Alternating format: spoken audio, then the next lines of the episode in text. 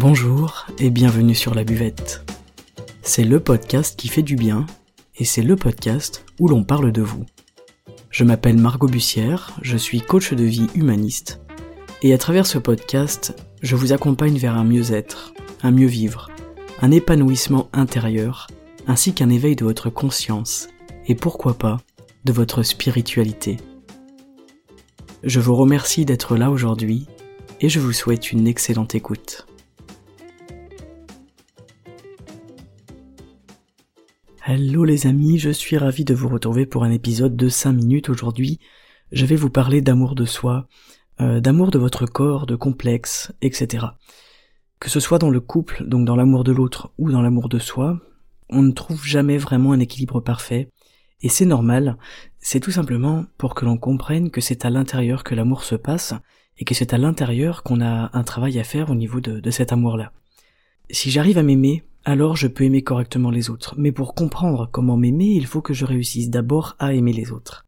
Vous voyez, c'est paradoxal et étroitement lié. Alors on doit s'aimer soi-même pour aimer correctement les autres, et se respecter soi-même pour apprendre à respecter les autres.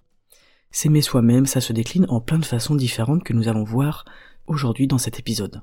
Déjà, mesdames, messieurs, nous sommes faits d'un corps qui intègre un esprit, donc la première chose à faire, la, chose basique, c'est d'aimer son corps.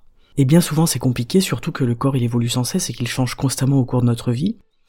Mais accepter son corps c'est déjà un beau niveau d'amour. On connaît tous des complexes physiques, je vous rassure, c'est inévitable. Euh, on est quand même relativement centré sur le miroir et puis euh, notre visage y passe immédiatement et le reste du corps évidemment ensuite. Et ça se cristallise souvent sur ce qui nous semble être différent. Si on sent une différence, par rapport aux autres, parce qu'on est dans la comparaison, alors le complexe va se poser dessus immédiatement. On peut se sentir trop petit, trop grand, trop gros, trop maigre. Mais c'est toujours se sentir, c'est-à-dire que le complexe que l'on a, il n'est pas forcément réel. On le crée tout seul, en fait, on le crée nous-mêmes. C'est-à-dire que le complexe, il naît toujours de la comparaison, et on a besoin de personne pour se créer un complexe soi-même et le nourrir tout au long de sa vie. Le fonctionnement de l'être humain dans tous les cas, c'est de se trouver moins bien que l'autre. Donc, une fois adulte, on est à peu près tous complexés par notre propre corps. Pas d'inquiétude, c'est normal. Donc la première étape, c'est tout simplement d'apprendre à aimer ce corps qui est le vôtre. La première chose dans l'amour, c'est d'accepter. Et c'est vraiment l'acceptation de notre corps. C'est accepter que l'on est ainsi, que ce corps est ainsi. Et même s'il ne correspond pas euh, à tous nos standards, nos attentes, nos désirs, nos fantasmes et tout ce que la société véhicule autour de nous. Dans la réalité, la beauté, ce n'est pas quelque chose d'aléatoire, c'est une question d'harmonie. Regardez par exemple l'empreinte des mathématiques dans la peinture, dans les œuvres les plus sublimes, il est question d'harmonie, de symétrie, d'axe, et rien n'est aléatoire, rien n'est laissé au hasard. Eh bien pour nos corps, c'est exactement la même chose, rien n'est dû au hasard, et si on comprend ça, on peut enfin accepter son corps tel qu'il est. Alors on a aussi évidemment tous des parties de notre corps que l'on aime vraiment, et ça c'est chouette, mais le rapport au corps est quand même complexe et forcément on ne s'aime pas, parce que notre esprit il est formaté pour aimer la symétrie et l'harmonie, alors que le corps est précisément dissymétrique et disharmonieux. Donc notre esprit voudrait quelque chose qui ne corresponde pas à la réalité, et ça à l'intérieur ça crée forcément un désordre.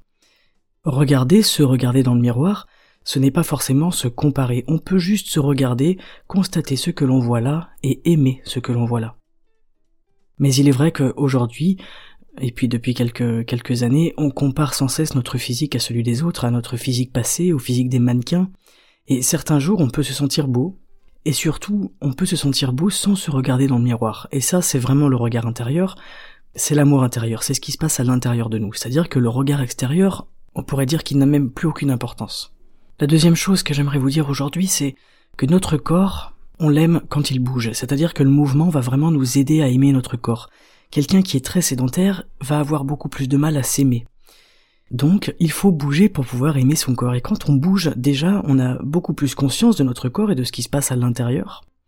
Et surtout, quand on bouge, on sécrète différentes hormones de bonheur, donc le mouvement aide vraiment à s'aimer. Et l'immobilité, à l'inverse, fait qu'on va avoir tendance à plutôt se détester.